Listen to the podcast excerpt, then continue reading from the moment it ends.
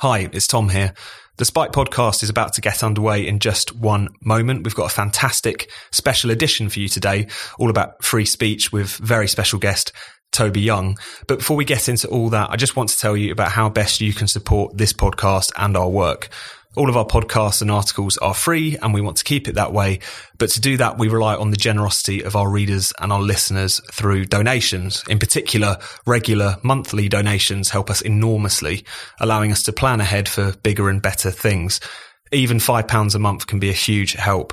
So if you like our work and you do want to support us, please do consider becoming a regular donor just go to spiked-online.com and click on the big red donate button in the top right corner to sign up. One off donations are, of course, also greatly appreciated. That's spiked-online.com and the big red button. Thanks so much. And now on with the show. Hello, and welcome to a special edition of the Spiked podcast. We'll be discussing the crisis of free speech in Britain and what to do about it. Do you think it was right to appoint Toby Young, given the things he has said repeatedly on Twitter? An Oxford University academic has been assigned additional security after she says she received threats from transgender activists. ITV News broadcaster Alastair Stewart is stepping down after he made errors of judgment on social media. Mr. Miller found himself at the centre of a hate crime investigation. As ever, I'm joined by Spiked's deputy editor, Tom Slater. Hello. And I'm also delighted to be joined by a special guest, Toby Young. Hi, Fraser. Toby is an associate editor at Quillette, a columnist at The Spectator, but most pertinently for today, he is the founder of the Free Speech Union. Toby, so tell us a bit about what is the Free Speech Union and why did you set it up? So, the Free Speech Union is a non partisan mass membership organisation that stands up for the speech rights of its members. And the reason for setting it up is because free speech has never been in greater peril, not just in the UK, but I think across the Anglosphere at any point, I think, since the Second World War. What's the evidence of that? Well, in Britain's universities, I think there's no doubt that there is a free speech crisis. A survey was done by a couple of academics at Lincoln University for the UCU, the big, the largest academic trade union mm. in, in 2017. Uh, and they compared the state of free speech in the UK to the state of free speech across the European Union and found that uh, we, we scored the second lowest. Um, uh, so that was pretty shocking. There was a policy exchange report last year, uh, and one of its findings was they surveyed hundreds of students. One of their findings was that 60% of Brexit supporting students didn't feel comfortable expressing that view in front of their classmates. So there was a report by the Legatum Institute showing that. So there's no doubt, I don't think, you know, contrary to the Guardian's claims and the claims of others that there is a free speech crisis in Britain's universities, uh, and we see evidence of it all the time. Probably the most recent example is Selina Todd, professor of modern mm. history at Oxford, yeah. uh, now needs a security guard to accompany her when she goes from her rooms to the lecture theatre because she's offended the trans Taliban. Um, in the arts sector, there was a report in the Times last week, mm. uh, again based on a pretty comprehensive survey, and it found that 80% of the respondents said that if you express dissent from a very narrow range of views, uh, you threatened being ostracized by your colleagues, even losing your job. Mm. Um, but perhaps the most shocking bit of evidence is the bit of evidence that emerged after uh, Harry Miller's case was heard in the High Court a few weeks ago. Yeah. Harry Miller was the ex cop uh, who was visited by the police and told he had to check his thinking after liking and retweeting a comic verse about transgendered people. And uh, it was recorded as a non crime hate incident. He decided not to take that lying down judicially reviewed the police and the guidance from the official policing college guidance handbook uh, that they'd been acting on, uh, judicially reviewed that in the High Court, and the judge ruled in his favour in one respect. They said he said that the police had been acting like the Stasi, compared them to the Gestapo, quoted yeah. Orwell, mm. quoted Mill. From that point of view, that bit of it was fantastic. But he also said that actually the um, official hate crime guidance was completely lawful. Mm. And actually, there was nothing wrong with the police recording on Harry's record the fact that he had committed a non-crime hate incident. So Harry Miller's now appealing that uh, verdict to the Supreme Court and has been given leave to do so. And one of the things the Free Speech Union will be doing will be crowdfunding to help him pay his legal costs because appealing something to the Supreme Court is pretty expensive. Yeah. But uh, one of the facts that emerged in the wake of that verdict was that 120,000 people have been investigated in England and Wales in the past five years uh, for committing uh, non-crime hate incidents. That works out at about 66 people per day. Yeah. The police are investigating uh, for, you know, misgendering someone on Twitter. And he- what are they thinking? We're in the midst of, you know, a knife crime epidemic. The rate of successful investigations into burglary, auto crime, muggings has never been lower. Why are they wasting their time policing people's tweets when they should be policing our streets? It's just completely bonkers. Far less dangerous, certainly, it feels like, for a lot of these people.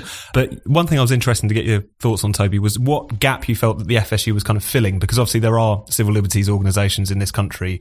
You think about Index on Censorship, Liberty, often dealing mainly with state censorship, often state censorship that happens abroad.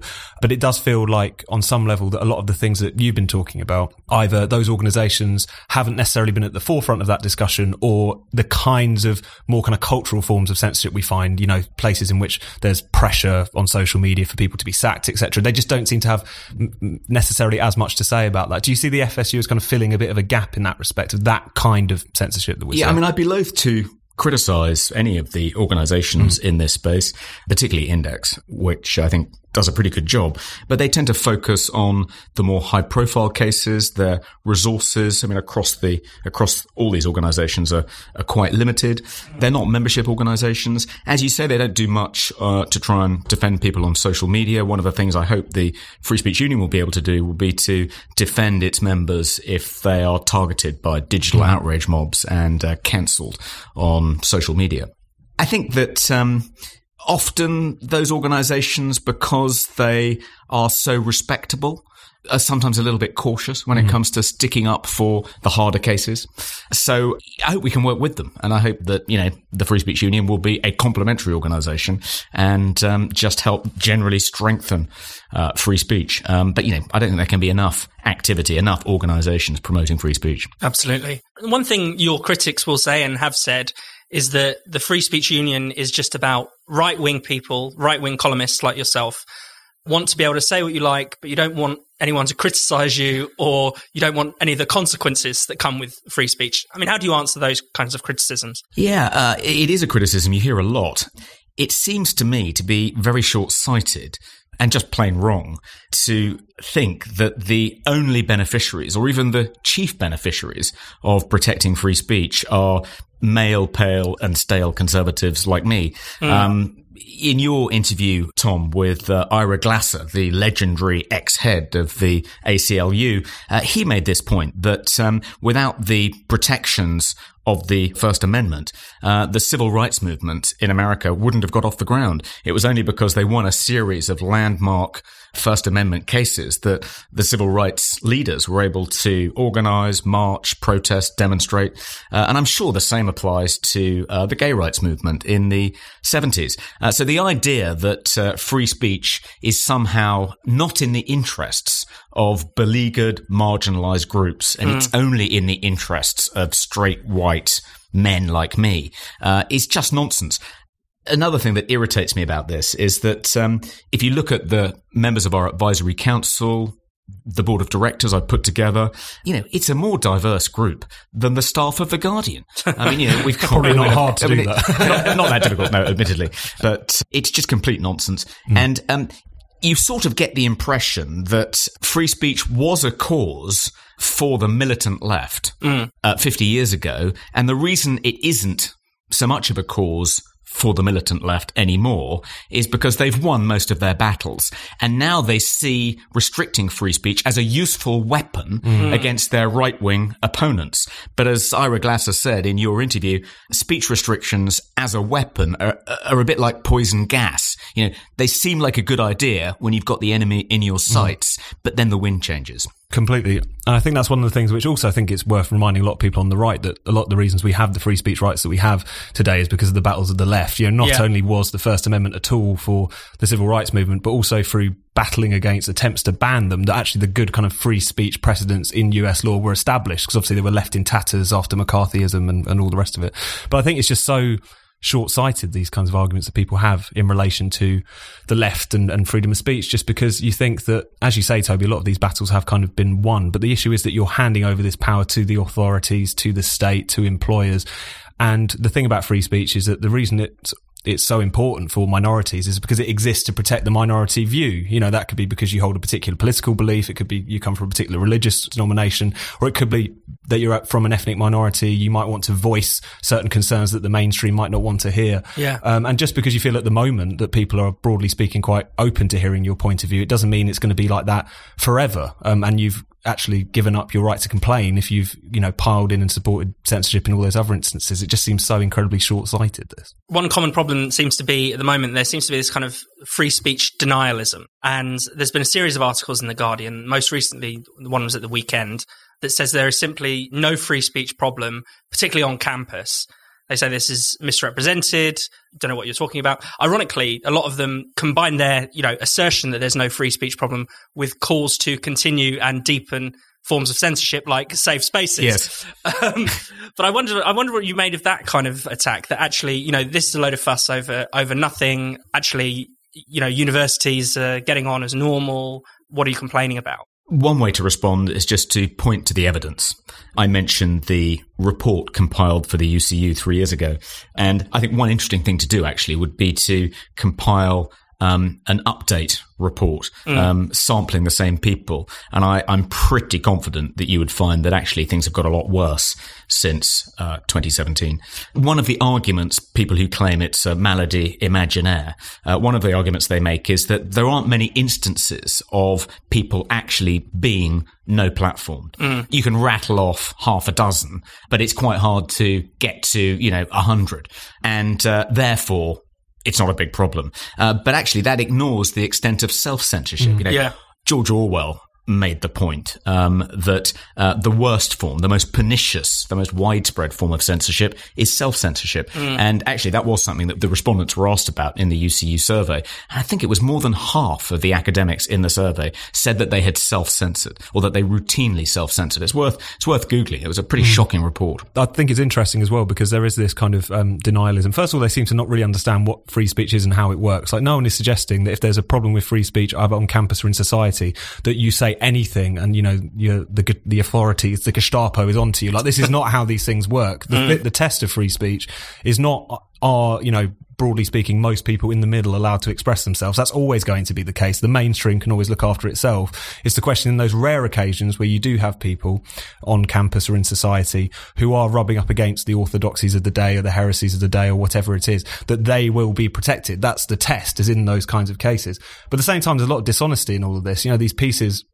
often kind of just recycle a handful of instances of censorship on campus which maybe were a bit misreported or a bit Yeah. over the top reported and then just use that to pretend that it's not an issue yet you know as you say in a concluding paragraph talk about and that's why no platform is so important so there's a kind of cognitive dissonance there as well i mean one thing that was interesting was at least up until recently a lot of people on the left in particular to our chagrin would try to make the case um, that well censorship is just an issue about the state Yeah. you know it's the issue about who is allowed to speak on campus. Those are democratic decisions. These are decisions that students make. We all know that's nonsense because more often than not, in fact, in you know 99% of cases, these are s- small groups of either bureaucrats or student union officials who are making these decisions from on high, or just you know self-appointed kind of protest groups trying to shut things down at their own behest. It's not about students themselves necessarily. But I think the dishonesty there is also the fact that you know, as you were saying, Toby, there's been loads of cases of state censorship or kind of quasi-state censorship Yeah. that we've seen creeping in at the moment, and they don't care about that either.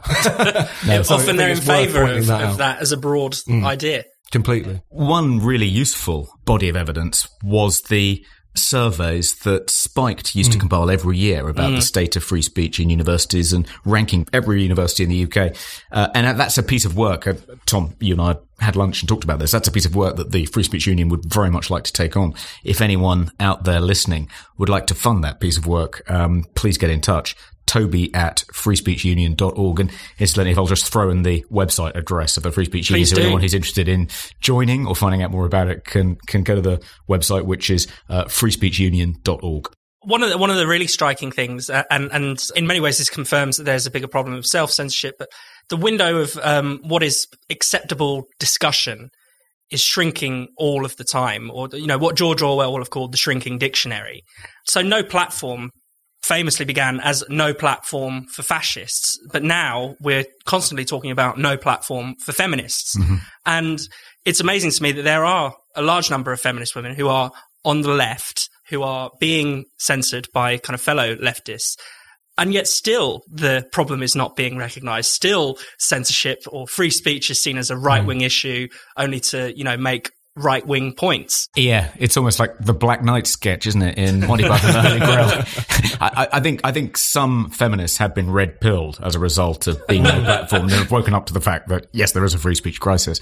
But yeah, I hope that um, lots of gender critical feminists who are finding themselves now on the receiving end of censorship join the Free Speech Union, and uh, we can stick up for them. I think just on that point as well, it's kind of interesting how, in some respects, you would think our job would be easier than ever because, you know, the, as you say, the bounds for acceptable thought and speech have shrunk so much that you're in a position where if you believe in biological sex, a position held by the vast majority of people in this country, Yeah. that you can be in a situation like Selina Todd at Oxford where you're being given security guards to, to uh, accompany you to your lectures. And I think that's one of the kind of curious things about the moment that we find ourselves in as well, which is the fact that, of course, um, free speech, particularly as a kind of uh, as a legal right, um, has always existed to protect the minority.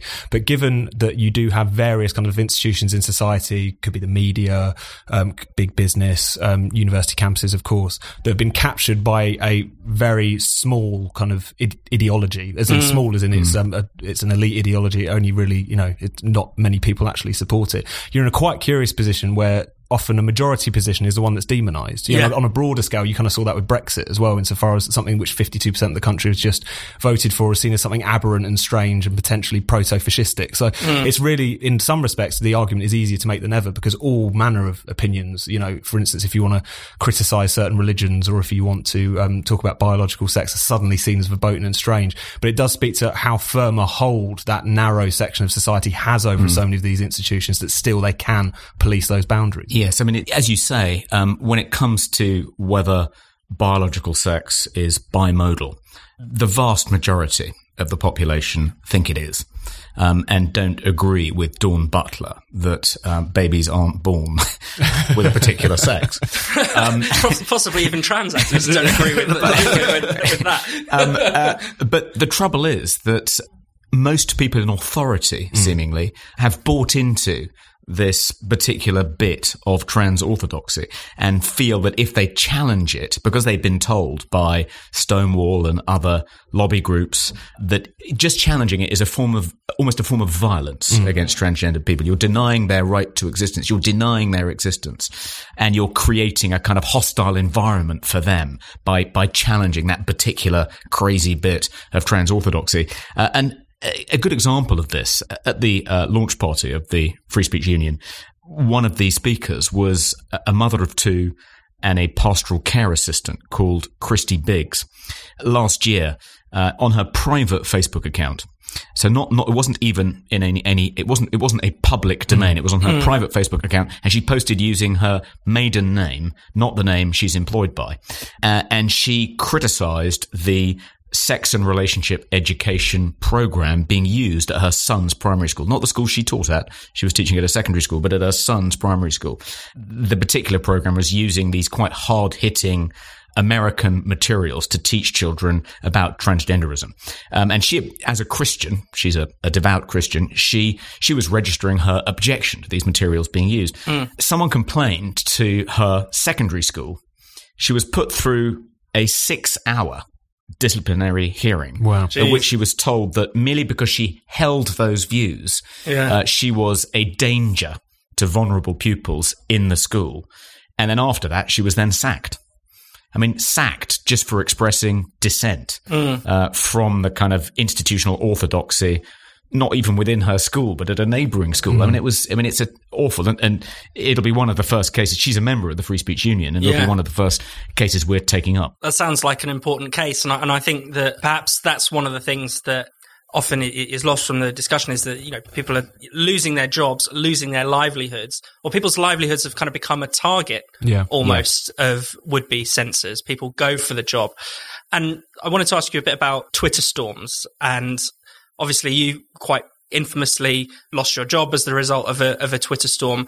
But some people might say that these are just themselves expressions of, of free speech. You know, when does when does a Twitter storm go from being righteous outrage, which is a, mm-hmm. could be a bit of fun, to you know crossing the line? Yeah, I think that's a really interesting question, and you get into quite a grey area. I think.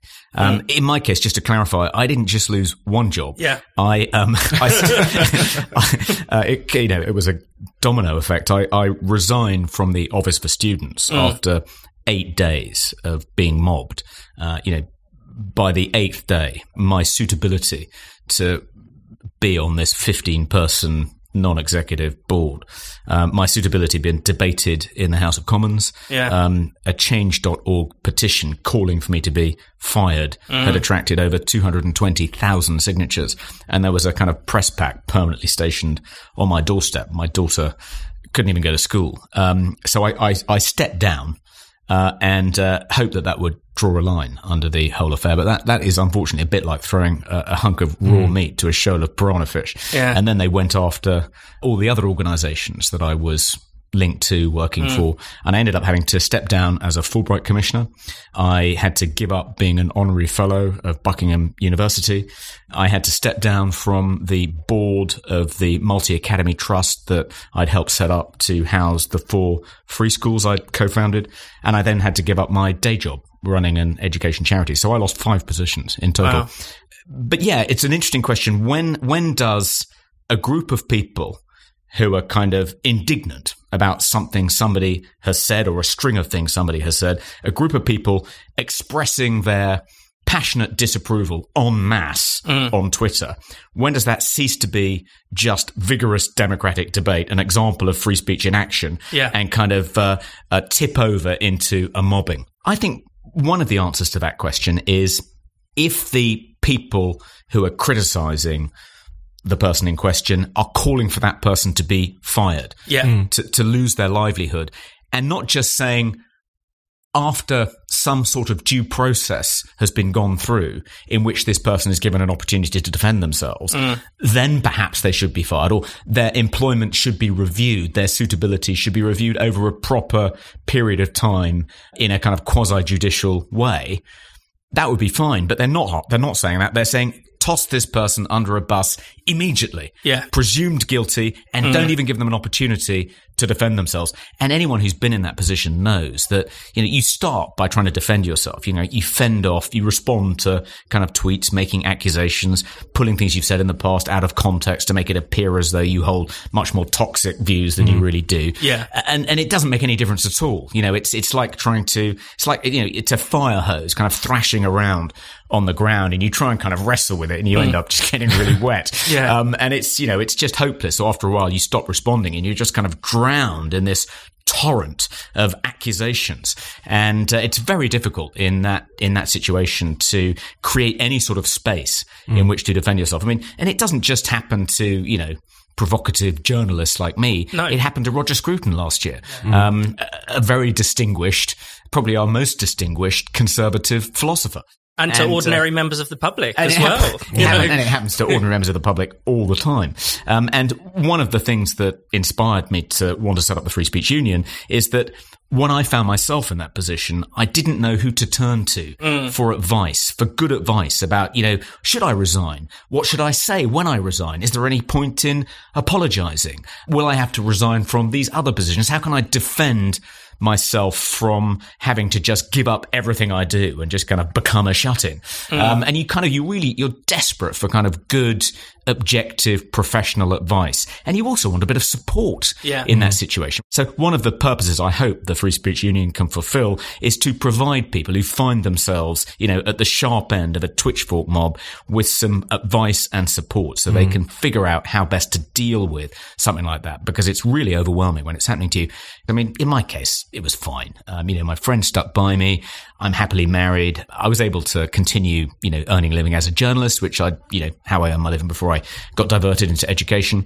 So I was fine. But some people who find themselves in that position aren't fine. I feel that this argument is so disingenuous when they make it that this is just our free speech. You know, Yeah. I mean, you even saw, you know, um, Dawn Foster being an example, suggesting that um, no platforming people was was free speech, despite the fact that's shutting someone down by fiat. You know, it's, it's completely different. But I think it's quite clear where the line is in these things. It's like if you're at a university, there's a meeting on, you don't like what that person represents, you stage a protest, could be outside, could be inside, but you know you don't have the right to forcibly shut down the meeting Mm. and to stop people from expressing their opinions. You know, one it's not a zero sum game Yeah. in relation to all of this stuff. But I think what's really um, striking about Toby's case and many of the other kind of Twitter mobbing cases that we've seen is how important it is to make the argument for free speech as a kind of cultural norm rather Yeah. than just a legal right. Yeah. I mean, it's fascinating that in the US they have as big problems, if not potentially more than we do over here, despite the fact they have very strong free speech protections on a Yeah. legal sense. This kind of mobbing, this kind of shutting down happens all the time.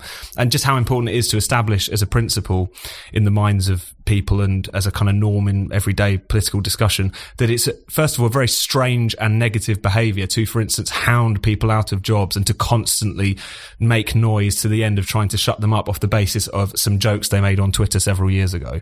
Or they feel like taking you know wrenching things out of context um, to the end of, sh- of just taking down people they dislike is a behavior that should be rewarded in any way, shape or form. And then I think the flip side of that, and I think this is something that the Free Speech Union, I'm sure, could be very instrumental in, is putting more and more pressure onto the institutions, employers to be far more brave in relation mm. to these mm. things and not to cave in at the first sign of trouble. I think we really saw the kind of nadir of all of this with the Alastair uh, Stewart case, mm-hmm. Yeah. who bold accounts had purely, you know, quoted measure for measure on Twitter. There was one line in that piece of verse about an ape, given the fact he was arguing with a black person at the time who took offence, tried to shop him to his employer, and then he was, despite a long and distinguished career, and as Trevor Phillips pointed out in the Mail, a background in anti-racism campaigning, was just unceremoniously dropped, you know. And I think that kind of um, the need to kind of put that counter pressure onto institutions to develop that kind of culture of free speech, and you know, on some level, to say that people will be held to account if they cave in at the first sign of trouble, I think is an important part of this as well. Absolutely. Yeah, um, Twitter mobs wouldn't have the power they do if um, institutions just ignored them. Um, Which is quite easy to do. It's which is quite easy to do. Yeah. Uh, but yeah, I think you're absolutely right. And I, I hope one of the things the Free Speech Union can do is not only um, uh, apply a bit of counter pressure to try and stiffen the backbones of institutions, particularly universities, which come under pressure from mobs to defenestrate difficult people, uh, but also to just generally educate people about why free speech is important. Um, one of the more positive findings, more optimistic findings of the Policy Exchange survey was that initially there didn't seem to be as much f- support for free speech among students as we would like. You know, when, when asked to kind of balance the importance of free speech against the emotional safety of uh, minorities, uh, in some cases, I think a majority sided with emotional safety. Uh, but when the same group of respondents were read a short statement pointing out how important free speech is and sort of making a, a, short argument for it, um, they then almost half of them changed their minds and became pro free speech. Um, so there's clearly, you know, an educational job to be done, which could be really positive. And one of the things I hope the Free Speech Union will do will be to encourage students to set up free speech societies. Those that already have set them up, um, tell them, offer them guidance on how they can resist attempts to no platform speakers they invite, how they can um, stand up to student unions which don't want to kind of register them so they can't kind of have stalls at freshers' fairs, uh, and also sixth forms, encourage sixth formers to set up uh, free speech societies, uh, but also to organise debates. We want to try and organise social events which we'll call speakeasies uh, in pubs, you know, maybe even in Wetherspoons, where people can, you know, talk about difficult issues like, you know, whether trans people should be able to self-identify in order to legally change their gender, but talk about those issues without having to look over their shoulders or lower their voices in a kind of in a, in an open and friendly environment. We have to kind of model, I think, as far as we can, what it is to have a kind of grown-up conversation, a well-mannered, if possible, good-humored conversation between people who passionately differ about really important issues. And if we can do that, I think we'll have made a lot of progress. And I think also the the culture of if we create a culture of free speech that could have an impact on the law as mm. well. Because many of the laws that are being used to, you know, string people up for various tweets have been around for a very long time, but suddenly police are discovering that they think that this is an important thing to do, that this is an important use of their time. So, you know, the, the Offensive Communications Act, for instance, is around, has been around since, you know, 2003, but it's only in the last few years that it's really, the mm-hmm. cases have really spiked up. You know, laws around hate speech have been in place for a very long time and have prote- protected, for instance, transgender people for, you know, as long as they've been around. Mm-hmm. But it's only recently that police and judges now feel that something like dead naming, which is a word that most mm-hmm. people never would have heard of in the Yeah. last few years, suddenly that, you know, comes within the sights of the law because, you know, of a wider culture of censorship. So Yeah. do you see the potential also to change things at the legal yes, level? we are going to have a research arm too. It all sounds very ambitious, uh, but we're going to have a research arm too, which um, publishes policy papers on areas of the law that we think should be changed. And the problem, in part, with the uh, hate crime official guidance, which Harry Miller challenged unsuccessfully in the High Court and is now going to challenge in the Supreme Court, um, is that it isn't. It is. It's never been consented to by Parliament. Yeah. There hasn't been a democratic process whereby that policy has been debated, put to the people, voted for. It's been cooked up by various state agencies Yeah. and now being followed religiously by the police, amongst other agencies. The CPS have uh, used the hate crime official guidance to issue guidance to schools, um, telling you know uh, teachers how to identify uh, what may be in some cases, non crime hate incidents, but may escalate to become hate crimes being committed by children. And one of the examples is if a child denies the existence, I think it was something of, it was, it was one obscure form of gender, which I'd never heard of. It wasn't, it wasn't being pan-gendered, but something like it was something so bizarre. It's like uh, you know, but merely challenging the Yeah. existence of this particular, you know, one of the twenty-seven types of gender uh, is now going to be designated or has been designated a hate crime in this official guidance issued to schools, and teachers now feel they have to comply with it. And uh, certainly, I think it would be great if we can lobby uh, for the law uh, to be changed, and for whatever guidance does exist around hate crimes could at least be debated in Parliament, uh, put on the statute books, and clarified. one of, one of my favorite examples of that particular uh, guidance in terms of non-crime hate incidents was when Amber Rudd, the Yeah. Home Yes. Secretary at the time, gave a speech on immigration, and then a professor from Oxford, weirdly enough, had heard about the speech, Hadn't actually hadn't listened to actually listened to the speech, and informed the police, and it was recorded as a non-crime hate incident. And re- sits on the books to this day. So she's Yeah. on that As- log, yeah. that Yeah. log forever. So she, yeah, and the awful thing about that is if you apply for a job as a mm. carer or a mm. teacher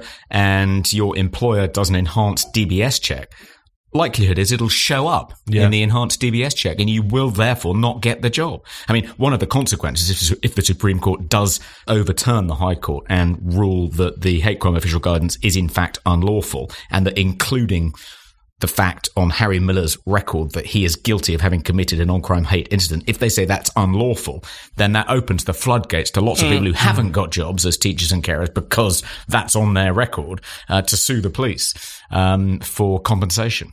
No, and I think one thing that you know you raised um, all of the different legislation that we have in this area at Fraser, and I think it's quite important that we do make quite a fundamental defence of free speech on that front as well, because as you say, there's a relationship between culture and the law, but there's also it goes in both directions as well. Like all the work that we've done over the years on campuses, whether it's um, you know campaigns that we've run, meetings that we've run with students, all the rest of it things like hate speech laws, so in this country, you know, restrictions on incitement to religious and r- racial hatred, are cited as examples as to why it's perfectly acceptable to shut down what they deem to be hateful speech on campus. Yeah. The problem with hate is that it's an entirely subjective category, as we've seen. You know, one person's hate speech is another person's deeply held moral belief. And I think as soon as that kind of Rubicon was crossed, um, you were always going to have trouble a little bit further down the line because we, you know, when people are kind of making these arguments in relation to free speech, they're saying, well, you know, as a matter of law, these things are legitimate to be curtailed. So why Yeah. does not this hateful speech as we perceive it that exists here on campus should be curtailed as well? And I think it's important that we take up those tricky arguments as well hmm. because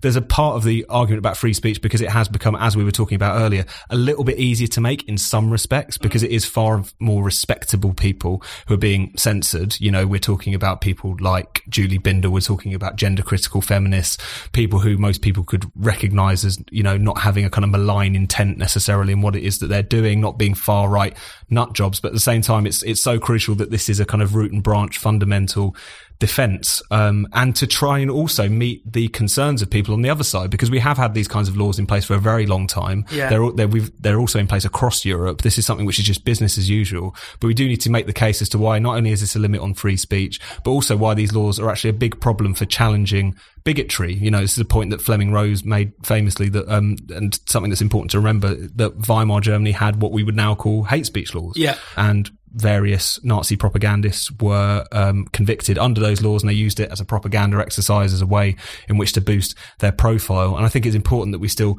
recognize those things. And also, because we were talking a little bit earlier about the way in which it feels like now a lot of the left's battles might be won in relation to a lot of the kind of equality issues. There's still some way to go, but broadly speaking, people feel that these laws are kind of on their side in some respects. Mm. Is the fact that there are all kinds of social issues which I think we risk inflaming more by kind of shutting down discussion on them because of Yeah. the fear that, for instance, discussion of them might be deemed to be not necessarily criminal, but just not necessarily something that you should say in polite society. You know, mm-hmm. the fear that if you talk about issues around the you know cultural tensions or if you talk about issues around grooming gangs or whatever Yeah. that the only endpoint of that can be bad that the only mm. endpoint of that can be something which is going to inflame racism. I actually tend to think the opposite is the mm-hmm. truth. The Yeah. more the, the only people who can talk about say the grooming gang issue because it's mm-hmm. the only people who feel confident to do it are the far right means that the only arguments out there on that issue are going mm. to be the far right ones who want to exploit it to their own agenda. So i think this needs to be a kind of more fundamental defense of these issues but i also feel we need to go out of our way to demonstrate to people and to make the case that this is not because we want this kind of hatred to run riot is precisely because we want it to be out in the open to challenge it to talk about issues in a fair-minded way rather than just have it squirreled away in dark corners on the internet which is why so, it's so important that we do have free speech in that respect Um, I think that's a really good point. It's a point that Steven Pinker made on a spiked panel um, a couple of years ago. That if you make it infra dig taboo to say things which are true but politically inconvenient. Mm. The example he gave was the different rates of violent crime amongst different ethnicities and the fact that amongst African Americans, the homicide rate is seven times higher than it is amongst Americans of European ancestry. If you make it impossible to say that kind of thing, then you're effectively empowering far right groups who can then present themselves by saying it as fearless truth mm-hmm. tellers. Mm-hmm. And if, if they, if they persuade people that lots of other things have been suppressed for politically correct reasons and then make other inflated outlandish claims which aren't true, they're much more likely to be believed. Uh, and also, you know, if you think that merely hearing that fact about the different homicide rates amongst different ethnicities, uh, if you think that that inevitably leads to racism and that's why you're not allowing people to talk about it. You're giving them no protection from heading down that road once they hear that suppressed fact. Whereas if you make it clear that, you know, being an anti-racist is a moral position, not an empirical mm-hmm. position, not based on any empirical understanding, not, not on the kind of illusion that every different race in every respect is completely identical,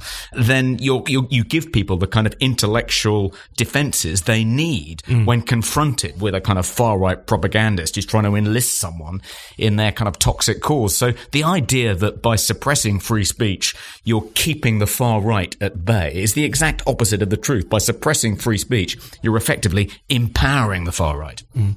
And so, Toby, what what comes next? What can we expect from the Free Speech Union in the next few years? And how do we make the culture of free speech happen?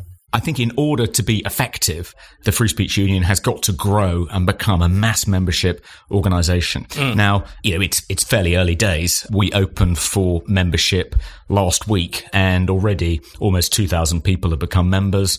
On Monday, people were signing up at the rate of one every two minutes. Nice. And uh, I think once that once we have a bit of momentum, once we've grown uh, and have a, a, sufficient number of members, then we can be a really effective force.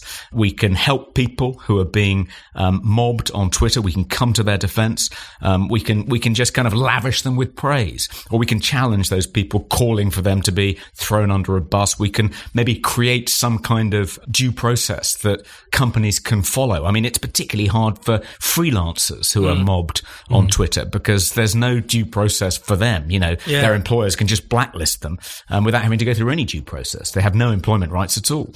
I think we can do do some good there. You know, if people start petitions, if they if they start circulating open letters, we can start counter petitions. We can mm. start circulating counter open letters. I think we can provide our members, I hope, with legal assistance. We're yeah. talking to a firm of legal insurers about putting a legal insurance scheme in place whereby if you need to go to law to protect yourself, you'll be able to do that without much in the way of resources. And if you need to crowdfund, um, we'll help you crowdfund.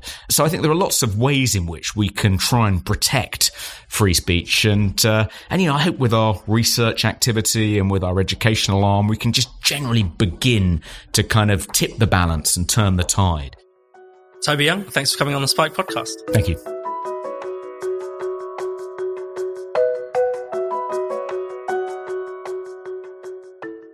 You've been listening to the Spiked podcast. For more Spiked content, don't forget to keep visiting us at spiked-online.com, where you can also make a donation or treat yourself to something from our shop.